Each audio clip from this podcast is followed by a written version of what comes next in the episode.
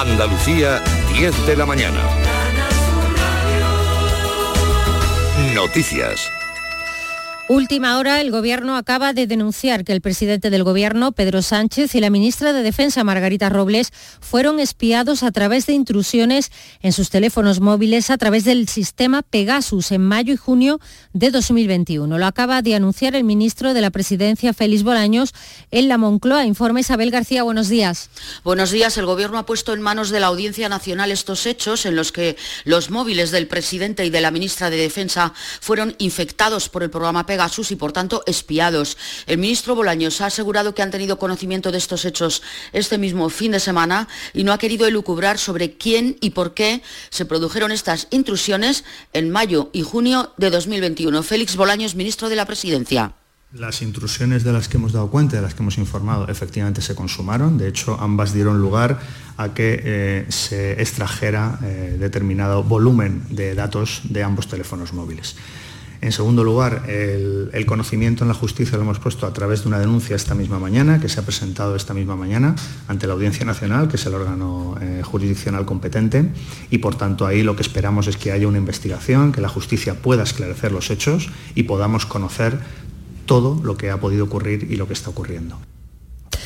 Más asuntos. En el municipio malagueño de Marbella, un ciclista ha muerto a primera hora de esta mañana tras ser arrollado por un camión en la A7. Se investiga ahora lo sucedido, informa María Ibáñez. El atropello se ha producido al filo de las 7 menos 20 de esta mañana en el kilómetro 177 de la A7 sentido Cádiz y a la altura de la salida de Nahueles en Marbella. Era un conductor quien a esa hora alertaba al teléfono de emergencias 112 Andalucía comunicando que un camión había arrollado a un hombre que circulaba en una bicicleta por la autovía. Los servicios de emergencias acudieron rápidamente a la zona pero solo pudieron certificar la muerte del hombre.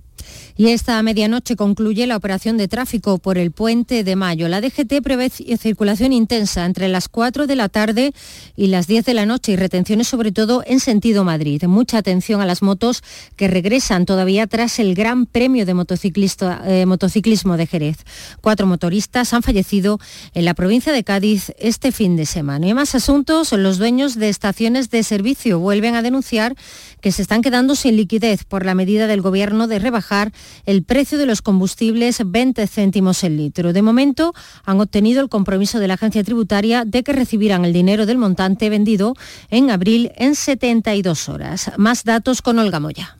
A los dueños de las pequeñas gasolineras no les salen las cuentas. Los adelantos que les concede la Administración se han calculado según las ventas de combustible del año pasado. Antonio Felices, presidente de la Federación Andaluza de Estaciones de Servicio, ha dicho en Canal Sur que es insuficiente porque en esa fecha había menos movilidad. Pasado año fue un año que hubo muchísima menos movilidad por las restricciones de la, de la pandemia y afortunadamente también ha habido muchísima movilidad de los ciudadanos y efectivamente por esa razón eh, es por lo que hemos vuelto a quedarnos sin liquidez. Hacienda se ha comprometido a pagar en los primeros tres días de mayo todo lo que han gastado en abril. Y otro apunte económico, el precio de la luz sube hoy un 7,8%, pero se mantiene por debajo de los 200 euros el megavatio hora. Del exterior les contamos que Dinamarca acaba de anunciar la reapertura de su embajada en Kiev, convirtiéndose en el primer país nórdico que toma esta medida desde el inicio de la invasión rusa a Ucrania a finales de febrero. El gobierno danés sostiene que la situación es muy distinta ahora en la capital ucraniana respecto a hace una semana. Así que reabriendo la embajada, Dinamarca puede ser un apoyo directo y tener una colaboración directa con las autoridades locales. A esta hora se registran 14 grados en Cortegana, Huelva, 17 en Estepa, Sevilla y 19 grados en Granada capital. Andalucía, 10 y 4 minutos. Servicios informativos de Canal Sur Radio. Más noticias en una hora. Y también en RAI y canalsur.es.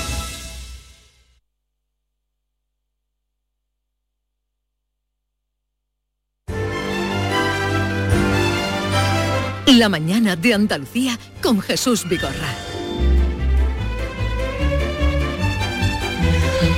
Son las 10, 5 minutos de un día festivo, 2 de mayo, y después de este giro argumental que ha tenido eh, Pegasus, Pegasus, estás enterado, ¿no? sí, claro, claro, he estado pendiente de la rueda de prensa. Vamos ya a otros asuntos en nuestro programa. Y vamos con el atún. Me dice mi querida Maite, ahora nos dirá por qué, el, día del atún, hoy es el Día Mundial. ¿El Día Mundial? Sí, sí, sí. El, día, Mundial del Atún. Y además de ir a tomar un atún, si es que podemos o el que pueda, ¿qué otra cosa ofrecemos? El que pueda. Ah, que además de lo del atún, que lo vamos No, no, no, digo que, que además de decir que es el Día Mundial del Atún, que el que pueda lo disfrute tomando o degustando una tapita de atún de todas las partes que tiene y comestibles todas y ricas todas, ¿qué más podemos hacer nosotros aquí? ¿Qué vamos a hacer? ¿Qué podemos hacer por el atún? Vamos a ver qué nos cuentan los oyentes, ¿te parece? Vale. Donde se, si, si les gusta el atún y dónde se han comido el mejor atún.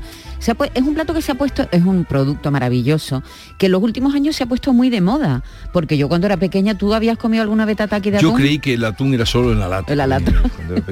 ¿Quién pensaba algo más que el atún no fuera en la lata? Yo soy de la línea y allí tenía Tú sabes, pero yo soy de tierra, eh, de tierra interior y el atún la primera vez. comido atún. Hasta podría recordar la primera vez que yo tomé un atún que dije, pero ¿esto qué es? Sí, sí, sí. Ya mayorcito. Ya mayorcito. Bueno, en, pero, Chiclana. Pero es verdad que eh, en los últimos años hay muchas elaboraciones. El otro día leí un artículo es que no, me acuerdo bien del título de Monforte, de Pepe Monforte, el crítico gastronómico, que decía que estaba hasta los tataki de, del tataki de atún. Es verdad que hay una, exageración, ¿verdad? Cuando un plato se pone de moda, en todos lados, tataki de atún, tataki de atún, y no en todos los sitios lo saben preparar bien. Pero bueno, hay una localidad que está asociada, una localidad, no varias en, Andalucía, asociada al atún, ¿no? Zara de los Atunes, Barbate y La Cristina en Huelva, muchos lugares donde se come un estupendo atún. Nosotros nos vamos a ir precisamente en un momento a Zara de los Atunes. Sabes que el día 17 empieza su ruta, la ruta de atún de Zara del 17 al 22 de mayo. Eh, pero eh, como el Día Mundial se adelanta, vamos a ir abriendo boca y le vamos a preguntar a nuestros oyentes. A nuestros oyentes, venga. si les gusta el atún, si se lo comen, si lo cocinan en casa, dónde se han comido un atún estupendo y, de eso hablaremos con ellos. ¿Dónde han comido el mejor atún? Exactamente. ¿Dónde, han comido el mejor atún? Que nos recomienden. Ya sea la eh, parpatana, ya sea el, morrillo, que tú te has ido a lo más caro. La ventresca. Ventresca, a lo más caro se ha ido. 679 a los callos de atún. Eso es lo que porque se aprovecha todo. Dicen que el atún es como el cerdo del que se aprovechan hasta los andares. el cerdo del mar. el cerdo del mar. Bueno luego estaremos con Rosa Montero que viene a presentarnos su, último trabajo. Luego también pasará por aquí Yuyu y su Yuyu Noticias.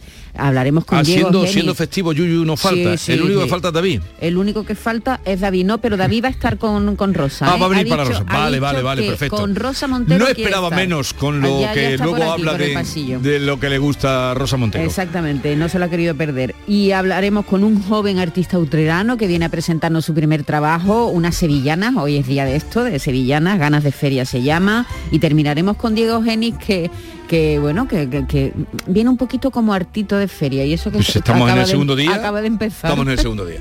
Eh, bueno todo cansa y, cuando se tiene ya más edad pues también cansante. Ya saben, 670 940 200, 670 940 200, donde han tomado el mejor atún, ese que no olvidarán o qué parte del atún es la que más les gusta, la que más solicitan. Ahí ya tienen ustedes materia para navegar. La mañana de Andalucía. Te dejamos con estos segundos de sonidos de la naturaleza para que puedas desconectar.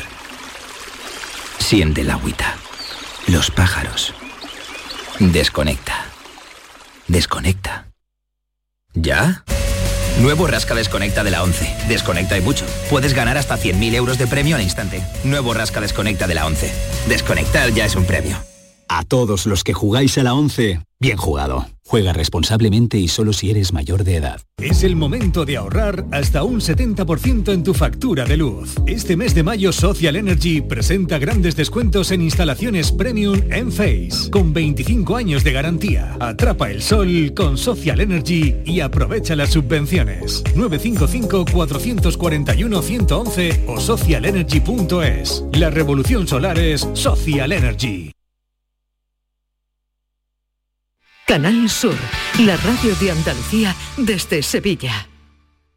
¿Sabes la carrera que quieres estudiar el año que viene? En Academia Méndez Núñez te ayudamos a conseguir la nota que necesites en selectividad con nuestro curso intensivo del 30 de mayo al 13 de junio. No te quedes sin tu plaza. Contamos con clases online y presenciales. Ven a Academia Méndez Núñez y lo conseguirás. Más información y reservas en academiamn.com. Bienvenidos a Sacaba. Mil metros de electrodomésticos con primeras marcas. Grupos Whirlpool, Bosch y Electrolux. Gran oferta. Microondas Whirlpool de 25 litros con grill de 900 vatios en acero inoxidable. Antes 179 euros. Llévatelo ahora por solo 79 euros. Y solo hasta fin de existencias. Solo tú y Sacaba. Tu tienda de electrodomésticos en el Polígono Store en calle nivel 23. Sacaba. En The Implant queremos que tengas la sonrisa más bonita. Por eso, en colaboración con la marca de ortodoncia invisible más importante a nivel mundial, hemos organizado los Días de la Sonrisa. Solo tres días con plazas limitadas, donde podrás conseguir tu tratamiento de alineadores invisibles con 900 euros de descuento. Además, un estudio de ortodoncia con simulación de resultados gratuito para ti. Pide tu cita en theimplant.com. Recuerda, solo tres días, plazas limitadas. La actualidad y las novedades en salud siguen estando en Canal Sur Radio en Por Tu Salud. Las noticias sobre investigación médica, prevención, terapias, las personalidades destacadas de la medicina en Andalucía. Por Tu Salud, desde las 6 de la tarde con Enrique Jesús Moreno. Quédate en Canal Sur Radio, la radio de Andalucía. Barbaci, atún y chocolate y un poco de levanchi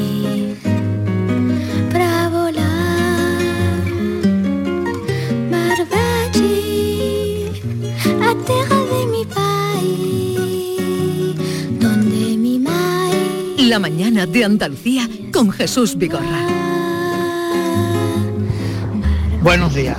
Pues el mejor atún que yo he comido en mi vida ha sido en el restaurante Hermanos Moreno de Isla Cristina, que está en la plaza de allí del puerto, y es un atún al horno. Y cuando voy mm, es lo único que como. Me puedo comer dos platos tranquilamente. Yo y mi familia. Toma nota porque estas cosas hay que Hermano considerar. Moreno, Isla En Cristina. Hermano Moreno y Cristina, atún al horno. ¿Dónde han tomado el mejor atún? 670, 940, 200. Hoy con motivo de que se ha proclamado, yo no lo sabía, estas cosas las lleva Maite, este departamento, Día Mundial del Atún.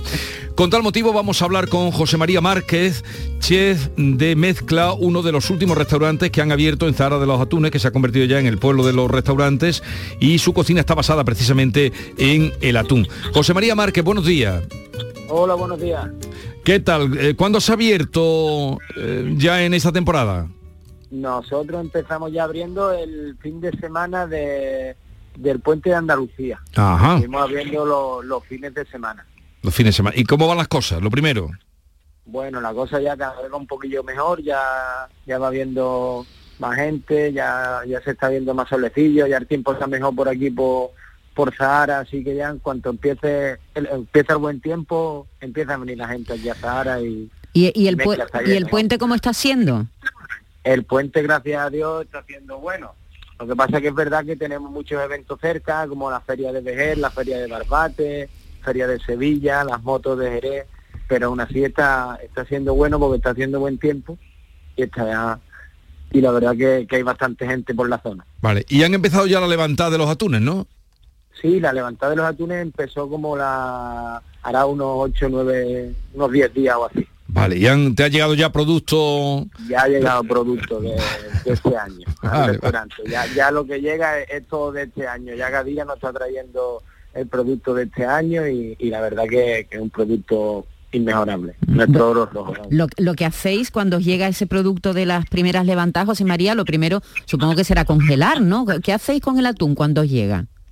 Nosotros lo que hacemos con el atún es congelarlo inmediatamente. El atún llega a menos 60 grados y nosotros lo, lo metemos en halcones de, de unos menos 20 grados para después ir, ir sacándolo poco a poco e ir metiéndolo en, en una cámara que, que la solemos tener a unos 0 grados, menos 1, 0, 1 grado. Sí. Y, eh, y ahí vamos cortando el atún. Vale, vale. Pero cuando, cuando llega, llega ya despiazado. Sí, el atún cuando llega, llega, llega el lomo. Sí. Vamos, ya sea el lomo, tarantelo, pida ventresca, morrillo, lo que llega, todo llega ya despiezado. Vale. Ultra congelado y despiezado. Ultra congelado y Envasado, despiazado. etiquetado con su fecha, trazabilidad y, y todo preparado para, para descongelar a cero grados y, y servir a- al cliente. Eh, eh, es el plato, bueno, habrá variación porque lo preparará de varias maneras, pero es lo que más demanda la gente en, en Zahara y en concreto en tu restaurante. Sí, allí en Zahara, lo, vamos, con mucha diferencia, el producto que más que más sale es el atún. Obviamente estamos en Zahara de los atunes, así que la gente viene buscando el producto estrella que, que es el atún. ¿Cuál es la parte para ti? eh? Pues yo, esto depende de, de los gustos de cada uno, ¿no? ¿Cuál es la parte más rica del atún? Para mí yo soy un poco especial porque a mí el, el atún con, con mucha grasa no, no me suele gustar mucho, como por ejemplo el morrillo, que es una de las partes más que más suele gustar a la gente. A mí personalmente, por su alto contenido en grasa, no me gusta mucho. Para mí la parte más rica es el descargamento, que es con la que se prepara el crudo y con la que se hace la, la mayor parte de las elaboraciones en cruda, tanto como sushi, tartares, Sí. Para mí es la, la parte más, más buena que tiene. El descargamento, la no lo había oído nunca. el, el descargamento o descargado, le llaman. Es la parte más magra atún, la que tiene menos contenido en grasa, la está más roja. Porque, porque mira que, que hay partes, Sí. ¿eh? El, el morrillo, la, eh, la facera, el galete, el contramormo, los mormos. Y, y la, el plato que haces, mm, en fin, háblanos de alguno que tú hagas que demuestre también tu manera de, de presentar y de tratar el atún. Sí, mira, nosotros tenemos varios platos con atún, pero uno de los que más sale en nuestra carta y que lleva varios años, que la verdad que está haciendo el plato estrella del restaurante, se llama el nido, que vamos, el nido del mezcla, el, como se llama en la carta, y es una, una pasta cataifi que va rellena de un atún que va macerado en una salsa de soja, luego lleva un poco de alioli de trufa, un poco de albahaca, un huevo a baja temperatura encima del nido cubriendo el atún y luego lo que hacemos es le rayamos un poco de trufa fresca por lo alto y lo partimos todo como si fuera un, un revuelto. ¿Sabes? bueno. Con el crujiente de la pasta kataifi, con la yema de, de huevo por encima, con ese atún crudo, con la- el sabor de la trufa. La verdad que, que sale mucho y, y vamos. Y gusta mucho. El nido. José María, no tiene que ser fácil en un sitio, en un lugar como Zahara o como lo- las localidades del alrededor, donde hay tantos restaurantes que se dedican a cocinar atún y además hacerlo muy bien, encontrar nuevos platos para sorprender a, a los visitantes, ¿no? José María, no tiene que ser fácil encontrar nuevas formas de elaboración.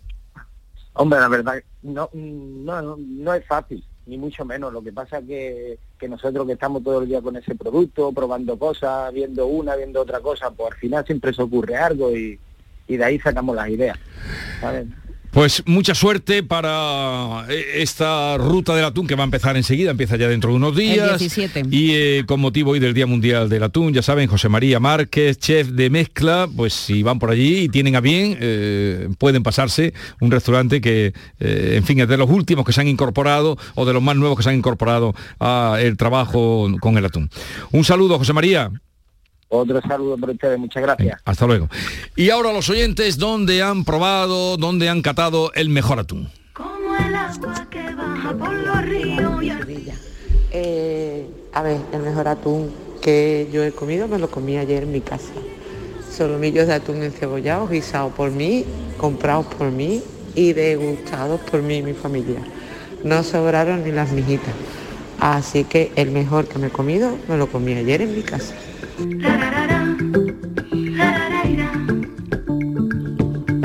Cuando tú sonríes. Hola, soy Antonio de Sevilla. Eh, el mejor atún, tanto en tartar como en atún encebollado, eh, en la venta Melchor, en el Colorado, junto entre Conil y, y Santipetri. Espectacular.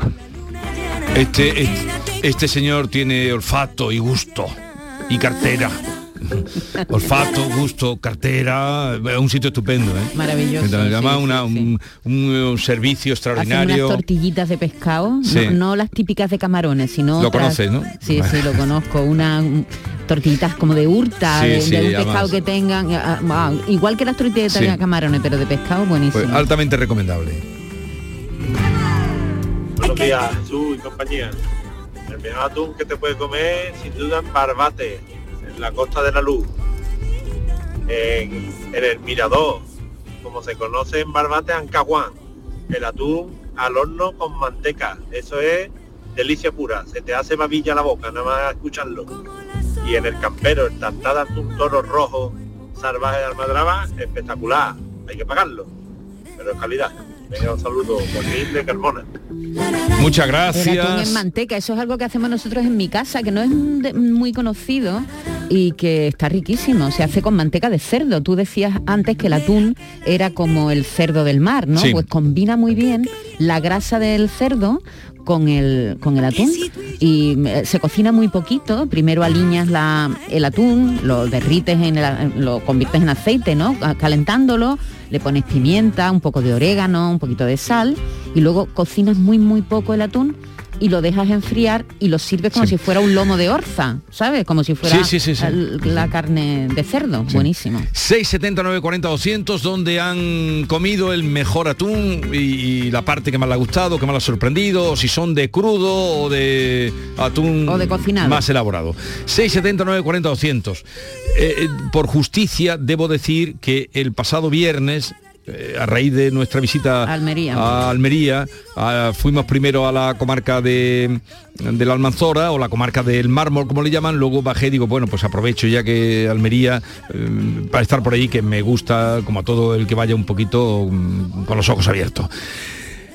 El señor Bernardo, Bernardo Ruiz, le dije, ¿te acuerdas? El sí, viernes sí. le dije, ¿dónde? ¿Cómo? Y él me dijo, en- he oído hablar, o le dije yo, Casa Joaquín, me han hablado en la calle Real, dice, he oído hablar, me han dicho que es muy bueno, pero no he estado. He oído hablar, muy bueno, pero no he estado. Y yo fui. Y ahí lo que me sorprendió, estaba todo bueno, pero lo que más me sorprendió es que me ofrecieron como cosa extraordinaria aquí que se come, me dice, atún. Digo, atún, digo, vengo de Barbate, atún, Barbate.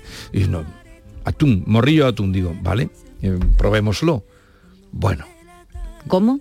Exquisito. Ah, en escabeche. En escabeche, es que los Morrillo son Joaquín, que además, luego ya para colmo, Joaquín es, es flamenco. Por allí han pasado todos los flamencos. El, el Ranca, el- nuestro querido Chano, ya empezamos. Em, Calle Real, Casa Joaquín. Eh, Lo apunto entonces, Sí, sí, ¿no? sí, sí, sí, calidad suprema. Me quedo ahí con... con esca- pero es que me sorprendió, porque me dijo atún, yo miré una cara como diciendo atún y me dijo, no, no, es que por aquí los que se escapan de la almadraba pasan por aquí. Y ahí también está permitido, con licencia, no es fácil, pero hacía poco que habían trincado allí a un- una pieza de 300 y pico. ¿Sabes qué? Buenísimo, escabeche de morrillo atún. Estoy rico. deseando de ir, porque como tengo muchos amigos allí por, por la zona de Cádiz, decirle, oye, espabilaros. Las pilas. ¿Qué más? que, mm, que te decía que las especies de atún, sabes que hay muchas, ¿no?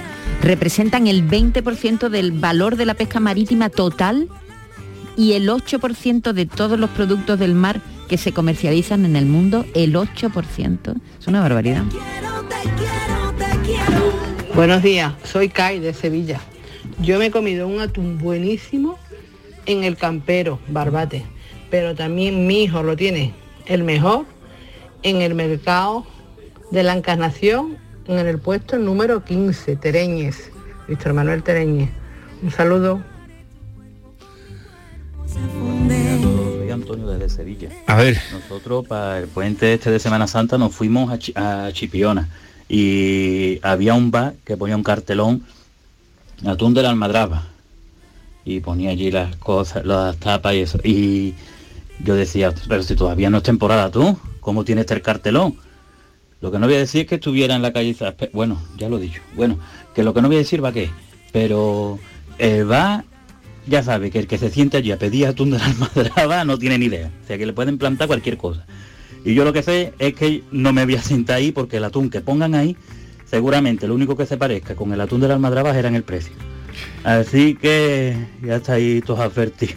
Muchas gracias, se lo agradecemos. Pero íbamos por otro camino, pero agradecemos también que nos preavisen de situaciones Pero hay que complicadas. recordar que el atún se congela, ¿eh? El atún está Sí, congelado. sí, sí. Es decir, que puede ser de la temporada anterior ese atún que se comió ese señor. Pero la cosa es que esté- Lo que está entrando ahora, que es lo que dice... que esté bueno, José, porque de- Exactamente, que esté bueno. Eh, no es fácil cocinar el atún en casa, ¿eh? Porque se seca rápidamente. Hay que tener mucho cuidado, sobre todo cuando se hace a la plancha, porque se te pone como un zapato. El mejor atún, bueno, para los que no puedan ir a Zahara de los Atunes esa parte, aquí en Málaga hay un atún exquisito. El bar se llama El Pichi de Cai. Pichi de Cai, está en el barrio de Welling. Hay encebollado, en manteca de cerdo, lo ponen a la plancha y cualquier parte del atún. Son exquisitos. El pichi de Cai, pero en el barrio de Welling de Málaga.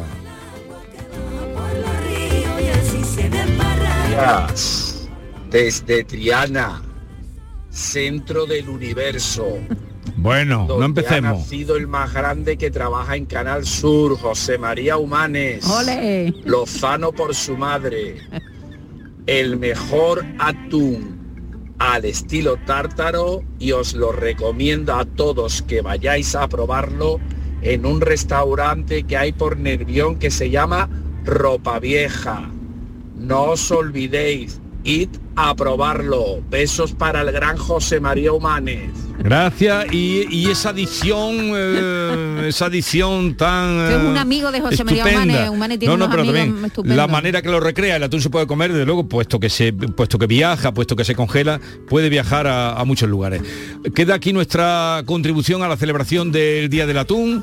Luego vendrá la ruta, ¿no? Que empieza, la ruta que empiezan, El mm, suelen 17, hacerla. el del 17 al 22 de mayo comienza mm, el- la ruta que sabéis que reciben a miles y miles de, de visitantes todos los años y, y mañana hay en un hotel de allí ya empiezan con los ronqueos, tú sabes, ¿no? Con todo el espectáculo porque ahora se ha convertido también el, el ronqueo en un espectáculo que atrae a un montón de gente para, para ver el despiece de ese, de ese pez. Eh, pues aquí hemos dejado ya algunos lugares para cuando se paseen por el litoral y además abarcando a toda Andalucía, porque ha salido Málaga, ha salido Almería, este contrastado por mí. eh, Barbatis, la Cristina, recientemente. el Colorado, Almería, Sevilla, Málaga. En fin, ahí tienen para elegir. En un momento vamos a hablar de literatura, pero una persona muy, muy, muy divertida, muy querida, como es eh, Rosa Montero. Tiene nuevo libro donde habla de ella y de su relación con la literatura y se llama eh, la, de estar cuerda, ¿no? Como era, la fortuna de estar cuerda. Entonces, me miras a mí, pero no me ayudas. Me miras a mí, pero y eso que te has leído el libro. Estoy aquí buscando el título, El peligro, el El peligro. peligro de el estar peligro de estar cuerda. cuerda. Yo decía la fortuna, el peligro, fortuna, el peligro. Menos mal que no nos ha oído Rosa. No, No, porque, no, no, ahí está, porque ahí ella sabe ya. que el libro está leído. Ahora vamos con Rosa Montero. Hoy la visita que tenemos excepcional en nuestro programa. Continuamos. Atunes en el paraíso, yo cumplí mi compromiso, no se pescan por deporte. Atunes en el paraíso.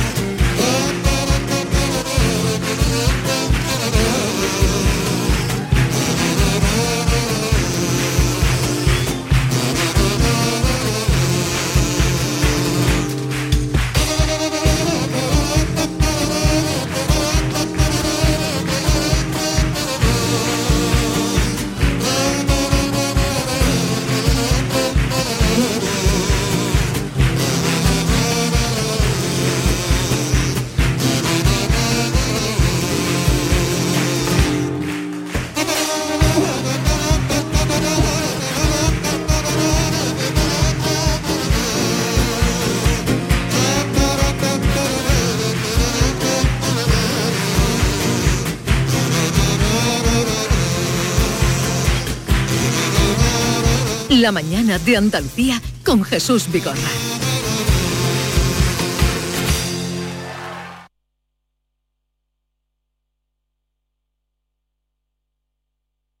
En Vitaldent, este mes, 15% de descuento en tu tratamiento dental. Porque sabemos que tu sonrisa no tiene precio. ¿Cuál? ¿Mi sonrisa? ¿Será la mía? Oye, ¿y la mía? Claro, la vuestra y la de todos. Hacer sonreír a los demás no cuesta tanto. Pide cita en el 900 101 001 y ven a Vitaldent. Todo lo que necesitas saber sobre tu ciudad y provincia lo tienes en Canal Sur Radio Sevilla. Si necesitas un electrodoméstico, ¿por qué pagar de más en grandes superficies? Ven y paga de menos en Tiendas El Golpecito. Tus primeras marcas al mejor precio y una selección de productos con pequeños daños estéticos con descuento adicional y tres años de garantía. Tiendas El Golpecito. Ahorra hasta el 50% en tus electrodomésticos. 954 100 193 y tiendaselgolpecito.es. ¿Sabes la carrera que quieres estudiar el año que viene? En Academia Méndez Núñez te ayudamos a conseguir la nota que necesites en selectividad con nuestro curso intensivo del 30 de mayo al 13 de junio. No te quedes sin tu plaza. Contamos con clases online y presenciales. Ven a Academia Méndez Núñez y lo conseguirás. Más información y reservas en academiamn.com. Si eres de los que hace cualquier cosa, salerito para jartarte de reír. O eres de las que conquista bailando por sevillanas. O de los que te gusta el cante a la sombra de los pinos. Es que eres muy de feria. Eres muy de Tusam. En feria, elige Tusam. Ayuntamiento de Sevilla. Información, cercanía, diversión. Así es la tarde de Canal Sur Radio con Mariló Maldonado. Tu programa de radio de las tardes en Andalucía. Con toda la actualidad y las historias que más te interesan. La tarde de Canal Sur Radio con Mariló Maldonado. De lunes a viernes desde las 3 de la tarde. Quédate en Canal Sur Radio. La radio de Andalucía.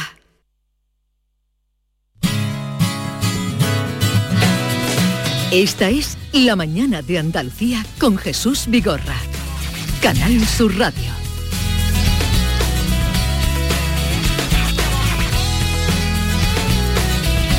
Vamos a hablar de literatura, de libros, de vida con nuestra querida y admirada Rosa Montero. Buenos días, Rosa. Hola Jesús, muchas ¿Cómo gracias, estás? cariño. Hace Bien, tiempo que no nos veíamos. Bueno, no tanto, estuvimos en una cosa de los toros, Claro, que, me, sí, que me sí. liaste. Pero estuviste genial. Muchas gracias. contra los toros, yo, que conste. Toros sí o toros no. Eh, Soy yo contra. Era eh, eh, el debate. Oye, eh, bueno, vienes a visitarnos porque tienes libro nuevo, El peligro de estar cuerda. el es. último fue La buena suerte, Exacto. que ha funcionado muy bien. Muy bien, muy bien, sí, estoy muy contenta. sí. Estás contenta. Pero este libro ya desde el principio me sorprendió. Bueno, me sorprendió desde la portada. Es divina la portada. Es ¿verdad? divina, le va muy bien porque son cuatro niñas en una barra de ballet, tres niñas que se supone están atendiendo a la profe y otra que está haciendo un poco El, eh, el gamberro, sí, la cabra. Colgada, colgada boca abajo de la barra, sí, sí. Bueno, es que me lo, esa foto me la mandaron hace cosa de siete años y cuando he terminado el libro que habla de eso, de creación y locura y de y de la, de la frontera tan borrosa entre lo real y lo imaginario y tal, pues eh, supe que tenía que ir con esta, con esta portada, porque es lo que es exactamente, es una reivindicación de la rareza, pero de la rareza que está bien, ¿no? Esta chica, yo me siento esta niña, la que está boca abajo. Pero ¿y tú cuándo descubriste, porque esto va de rarezas y mucha Sí. rareza, y de literatura y de lecturas, ¿tú cuándo descubriste que eras rara?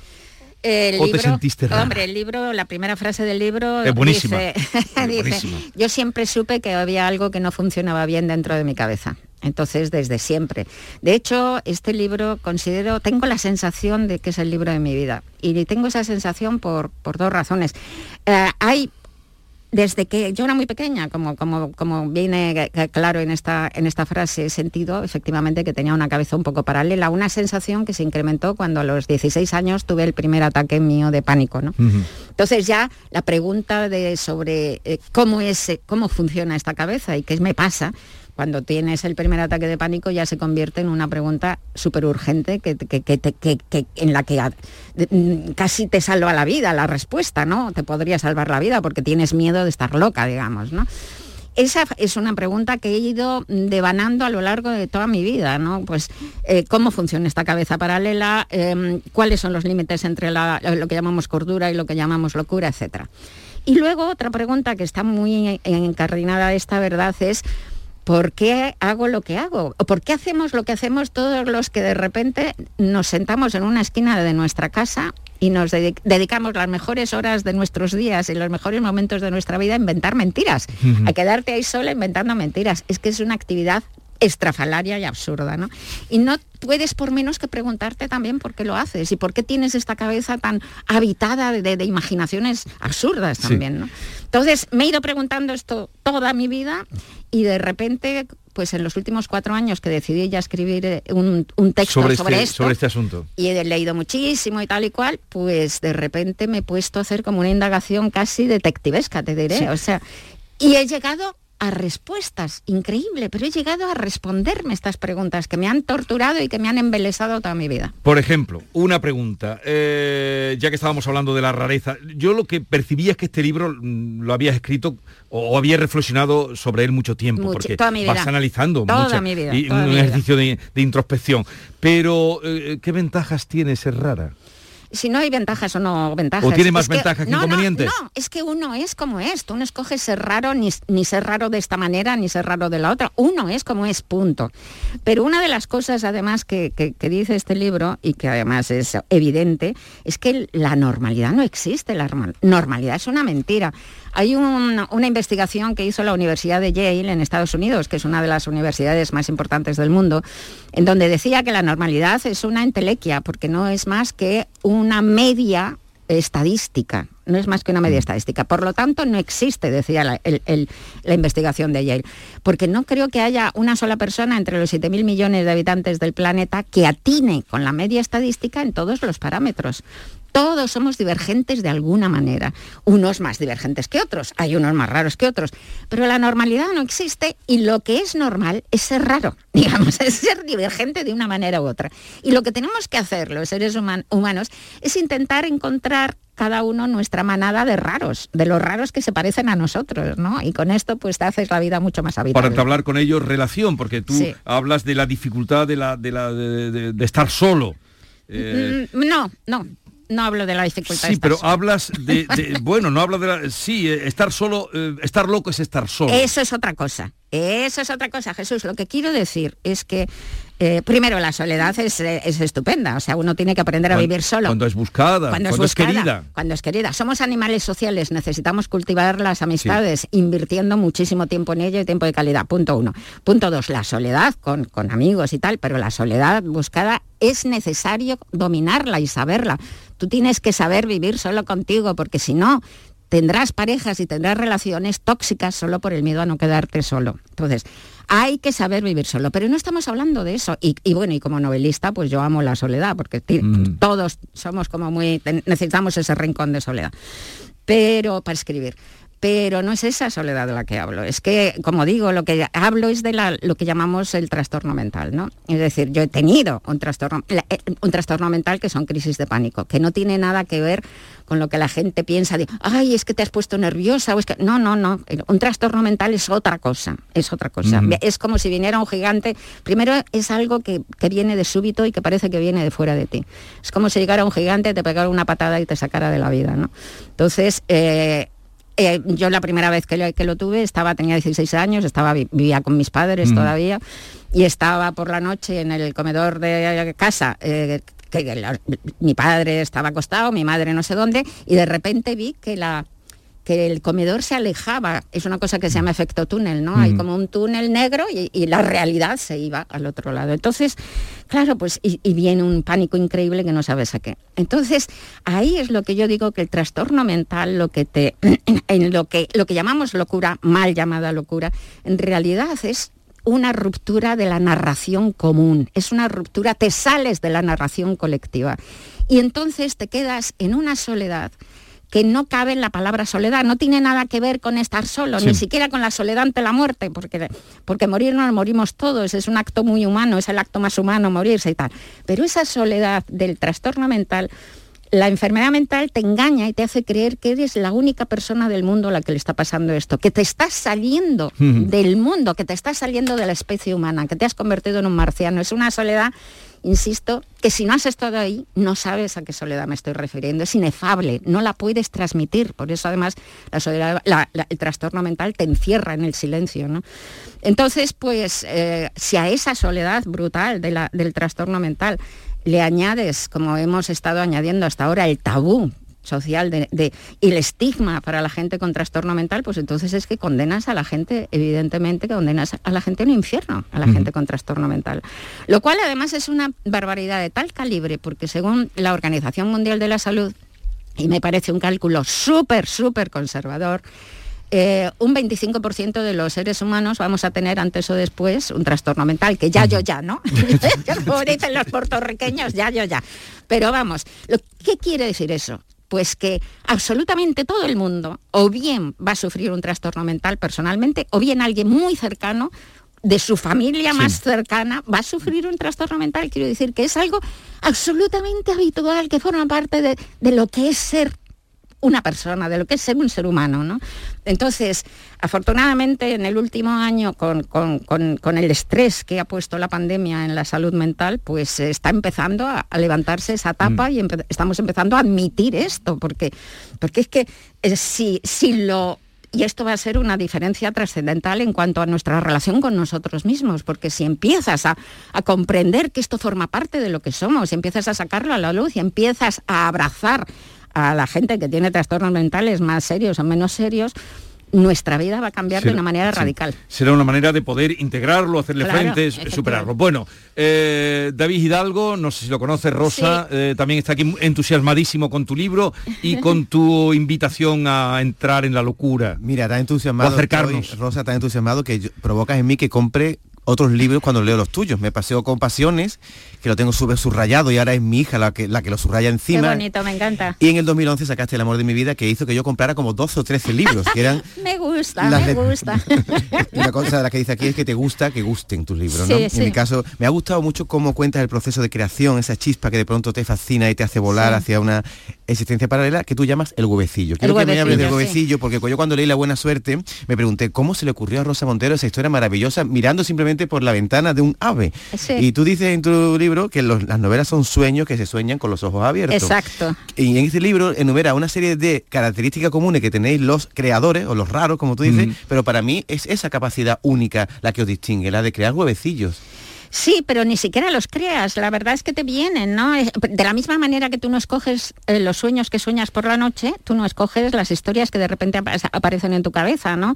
Eh, y es que, es que esto, esto sucede porque no tenemos el porque tenemos un cerebro inmaduro. Lo cuento en el libro, ¿no?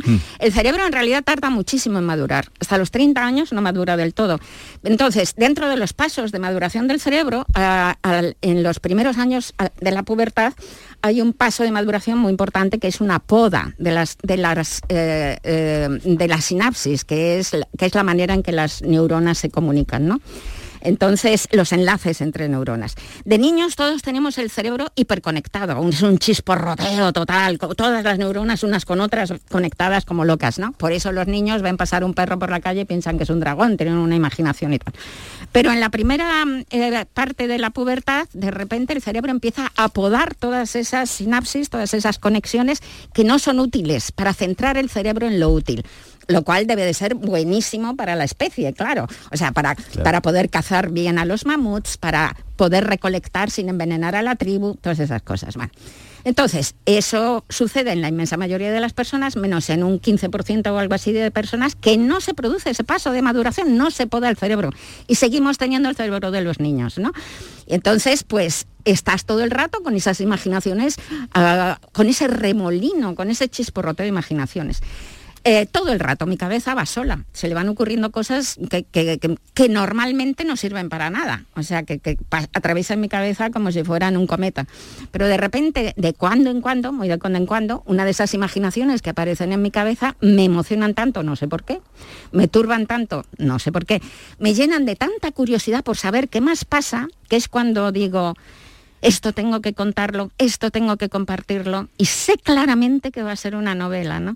Fíjate qué bonito por otro lado que desde el primer momento de la creación de la novela, ese es el huevecillo, está el otro, está el lector, están los lectores. El arte en realidad es comunicación, ¿no? Es necesidad de comunicación.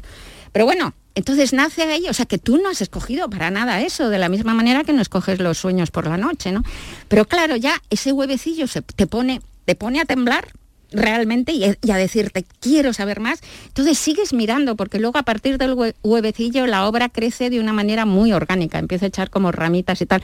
Miras la escena y ves un poco más. Y miras al personaje del cual no conoces nada, los personajes que están en la escena no los conoces nada, es como, como una persona que ves por la calle y que te, que te resulta curiosa. Y ese personaje te empieza a contar quién es y te empieza a contar su mundo. O sea que tú cuando empiezas una novela sabes tan poco de ella como el lector. Lo que pasa es que a- ti te lleva tres años entender la novela y, el lector se la lee en dos días. A los La, lectores, la lo- teoría del huevecillo. Bueno, Maite Chacón, Hola, eh, hola, Maite. Rosa. los lectores asiduos van a disfrutar mucho con, este libro, porque como bien decía David, te abre, te, te produce una curiosidad bueno. alucinante de autores que conoces, de libros que ya has leído y otros que ya estás deseando ir a por ellos. Qué bueno. Eh, hay muchos autores que tienen cosas en común. Hablas mucho de la infancia en el libro y de cómo marca. Y resulta paradójico lo que dices porque por una parte hablas de, de, de infancias rotas, muchas veces trauma, con, con traumas importantes, como niños adultos, Sí, y sí, sin embargo se convierten luego en adultos niños. Bueno, esa es la cuestión. Es que, bueno, hay una hay un capítulo que se llama Tormenta Perfecta 1 Sí. y que dice que efectivamente para llegar a la obra, para que se llegue a construir una obra, sea buena o mala, no estamos hablando de calidad, porque la cabeza del peor eh, artista también es lo- exactamente lo igual que dice, la del mejor. O sea, eso, la calidad es otra cosa, pero para llegar a la obra, sea buena o mala, es necesario que haya un conjunto enorme de, de coincidencias, de circunstancias coincidentes, ¿no? Entonces una de ellas es esto, que no se te haya pelado la cabeza, o sea, que tengamos la cabeza inmadura, neurológicamente inmadura. Una de esas es esta. Otra que insisto que creo que esto lo comparten también toda la gente que ama leer, aunque no tengan obra. O sea, toda la gente que ama tremendamente leer, yo creo que son así también. Bueno, entonces, otra cosa que todos los expertos dicen y tal, es que se necesita mm, haber tenido un trauma infantil. Es decir, una pérdida violenta de la infancia, de alguna manera a una, etapa temprana. Y, esta vi- violencia puede ser pues eh, clara, evidente, que se mueran los padres o algo así, y otras veces son violencias, violencias mucho más íntimas, que son más difíciles de percibir, pero que pero por dentro las has percibido igual, se ha perdido, digamos, tu infancia. ¿no? Entonces, hay una, cuando el niño tiene un trauma, hay una reacción defensiva que consiste en disociarse. ¿Eh? Y hay una frase maravillosa de Ferenczi, que es uno de los padres del psicoanálisis, que me encanta, que dice, bueno, cuando el niño tiene un trauma, está, se, di- se disocia en, en dos personas y entonces por un lado está el niño que sufre y por otro está el cuidador, que es alguien que todo lo sabe y no siente nada. Esta es la frase de Ferenczi que me parece preciosa. Todo lo sabe y no siente nada. Y ese yo que todo lo sabe y no siente nada es el que escribe. Es el que pinta, es el que compone. Y sin ¿no? embargo hablas mucho de empatía. Sí, claro. de la necesidad claro. imperiosa de, de la empatía y de las personas altamente sensibles. Sí, que por sí, cierto, sí, sí, anoche sí. hice un test. Ah, sí, te, y te dio, ¿no? No me dio el resultado. ¿Cómo que no te dio el Eh, resultado? respon- respondí a todas las preguntas, porque eh, ella Sí. en el libro cuenta que hay Sí, test las personas, las y, PAS, y sí. no me han dado el resultado. No sé si soy una persona ¿Cómo que no altamente te sensible. una persona paz. Sí, sí, sí, no, no lo lo sé. sé. yo tampoco. Yo sí sí, yo soy, claro, nada, 97%. Oye, aquí también hay que son muchos escritores se da una hay una fascinación por la locura o por la Sí. eh, rareza, por el suicidio. No, no, por el suicidio Bueno, nada, fascinación pero- no, cero. fascinación no, pero sí atracción. No, ni atracción, Por saber cero. No, del por, suicidio. hombre, por saber del suicidio sí, por, como por Hablas saber, mucho de- de- claro. de- de- del suicidio. Pero porque hay un porcentaje de, sobre todo escritores, que llegan al suicidio Muchos. alto. Sí, y aún así son los, son excepciones. Lo que quiero decir es que Primero, niego la mayor eso de que el, el artista tiene que sufrir, mentira, para nada, no tienes que sufrir para ser artista, lo que pasa es que en la vida, hasta en la vida del ser humano más feliz, ya hay suficiente sufrimiento como para escribir tres Quijotes, eso de entrada. pero iba por otro lado, no, eh, vamos, esa era la, la, eh, intro para preguntarte, eh, ¿a ti de qué te ha salvado la literatura?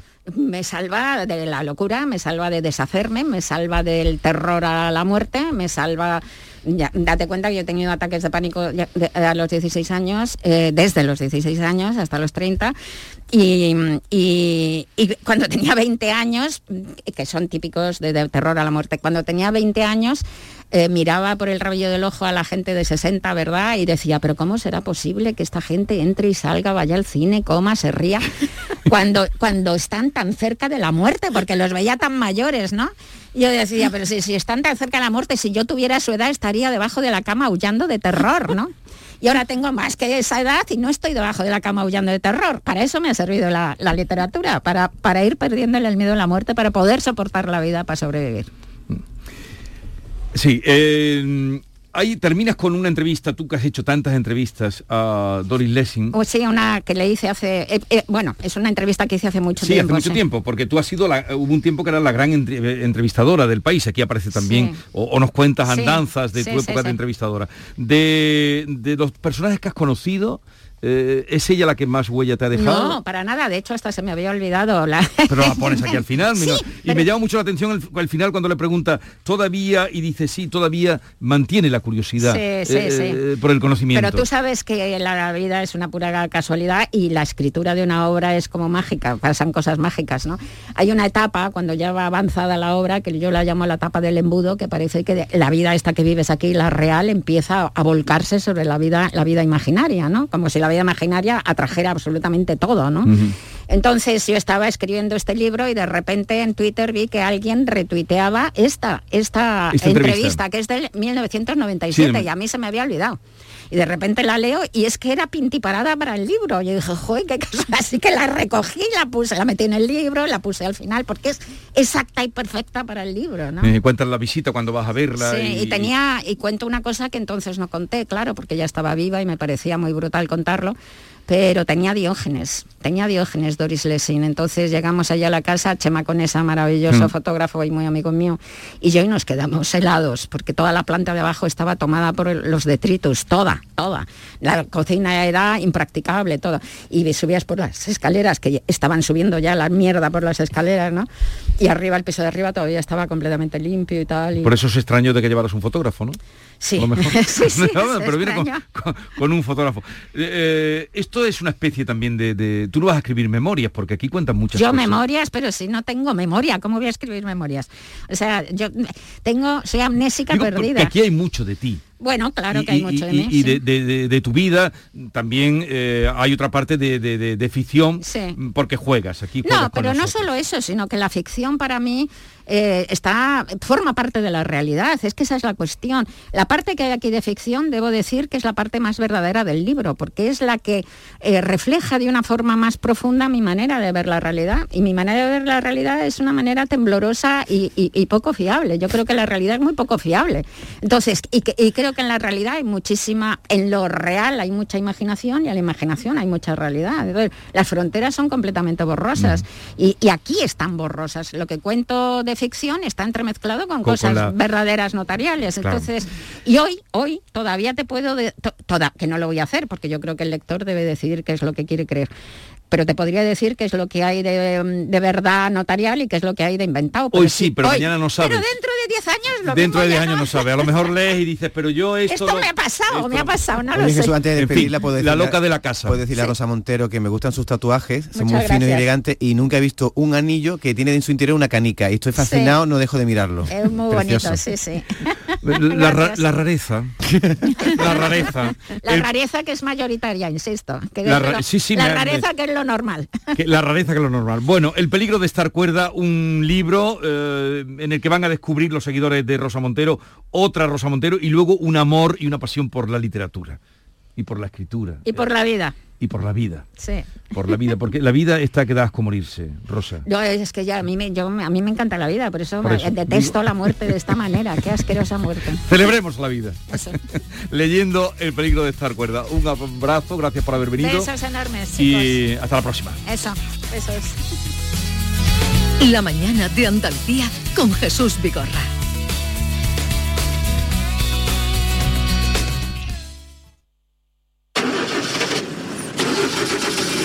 ¿Conoces un taller de confianza? Claro, Vial Sur, taller especializado en carrocería, mecánica y electricidad, que trabaja con todas las compañías. Además, ahora te regalan un chaleco sin mangas con cualquier reparación. ¿Y sabes dónde está? En Alcalá de Guadaira, calle La Red 92 para cualquier reparación y en Avenida Fernández Murube 18 solo para carrocería. Vial Sur, el taller de tu vehículo.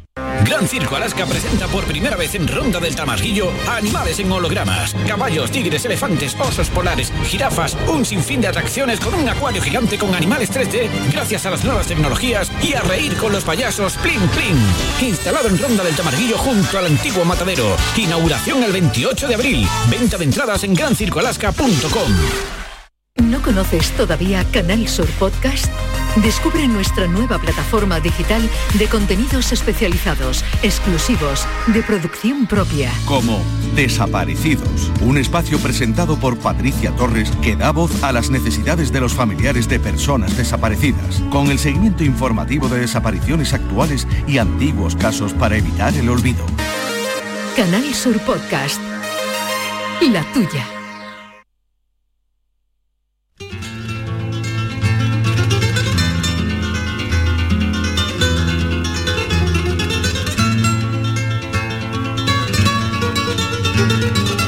Esta es La mañana de Andalucía con Jesús Vigorra. Canal Sur Radio. Sevilla es Triana y el Guadalquivir.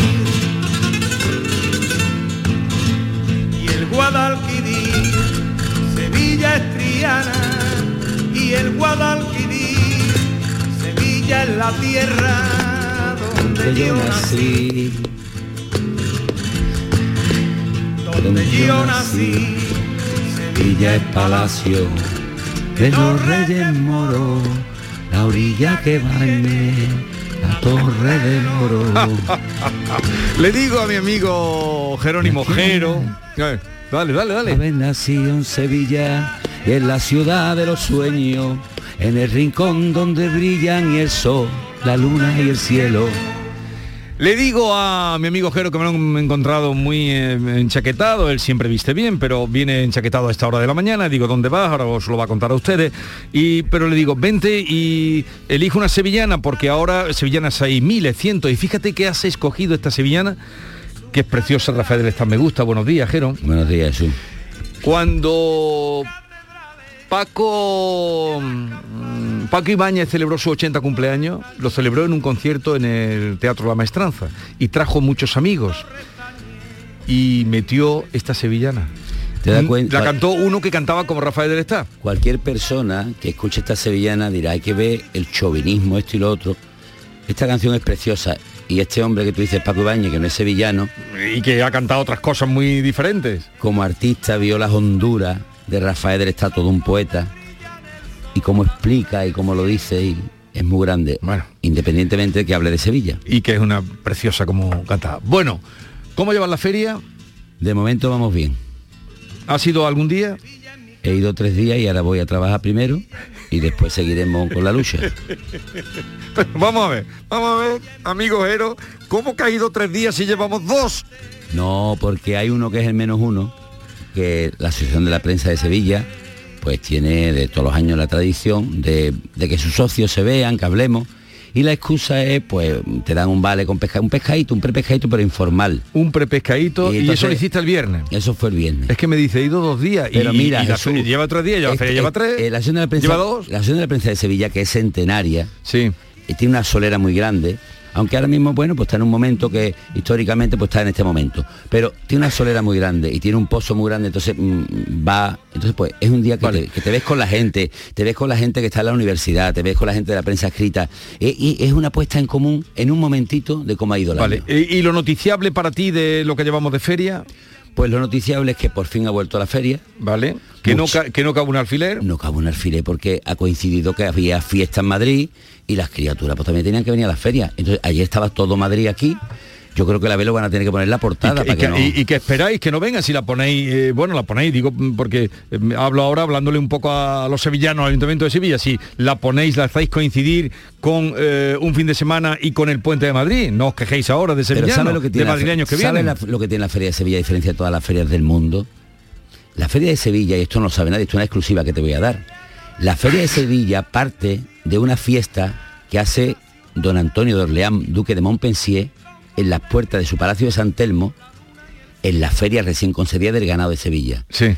En la feria de ganado, con ese ambiente flamenco de mulos, de esto, de lo otro, de trato, de gitano, pues al hombre se le ocurre hacer una jaima de estas del desierto y una fiesta de disfraces de esto de orientales. Sí. Y hace una fiesta en medio de, de la feria de ganado. de la feria de ganado y ahí nace todo y eso Ahí en, qué año fue Eso fue pues en 1800 y pico, el segundo año de la feria de Sevilla o el primer año de la feria de Sevilla. pues no dicen que la fundaron el Bonaplata y, Sí. y Ibarra Vamos a ver, Bonaplata y Narciso, eh, Narciso Ibarra, Ibarra montan la feria de ganado en la feria de ganado con permiso del eran dos concejales, hasta ahí todo de acuerdo. En feria de ganado, pues venga, que se, para que haya negocio. Pero al que se le ocurre la pijada de hacer una fiesta oriental en medio de aquello es al duque de Montpensier, que era un artista. Por eso la feria de Sevilla, a imitación del duque de Montpensier, la gente va haciendo sus fiestas privadas. Primero la aristocracia, después la burguesía y después los tiesos, hasta yo tengo caseta. Hasta el pueblo. Entonces, ah, por eso la, la, la caseta de la feria de Sevilla es el tema de la etiqueta y de la privacidad, porque tú vas a una feria, pero después de eso hay muchas casetas para todo el mundo. Bien, y con una chaqueta y una corbata y bien arreglado se entran todas las No, casetas de la tú feria. ya estás perfecto para irte a la feria. Oye, eh, ¿has ido a los toros algún día? Hemos ido. ¿Cómo están yendo? Pues unos mejor, otros peor. Gran día, eh, el otro día, con la corrida mm, que toreó Daniel Luque, Puerta al Príncipe, media entrada nada más, el Parralejo, el Parralejo, que son primos hermanos de Jandilla, todo así de esta parte de Domé, y fue una corrida de toros impresionante. Llamé por teléfono a la gente de Gerena, que los conozco a muchos allí. Yo también soy de Escribano, Manuel Escribano, y Daniel Luque me gusta, ¿no? Pero me venía siguiendo más a, a Escribano por circunstancias de amistad y eso. Total, llamé a la gente de Gerena y me dijeron, Jero, está Luque cuajao, como torero y como hombre. A partir de ahora vamos a ver un Luque que va a dar mucho que hablar. ¿Y tú tuviste ocasión de verlo? Allí estuvimos. ¿Y lo de Joaquín qué ha pasado? Pues nada, los puristas que decían que cómo va a brindar un toro. A la fiesta lo que hay es que ayudarla, que hay mucha gente en contra, vamos a ayudarla. Bueno, que lo pases bien hoy. Igualmente. Adiós.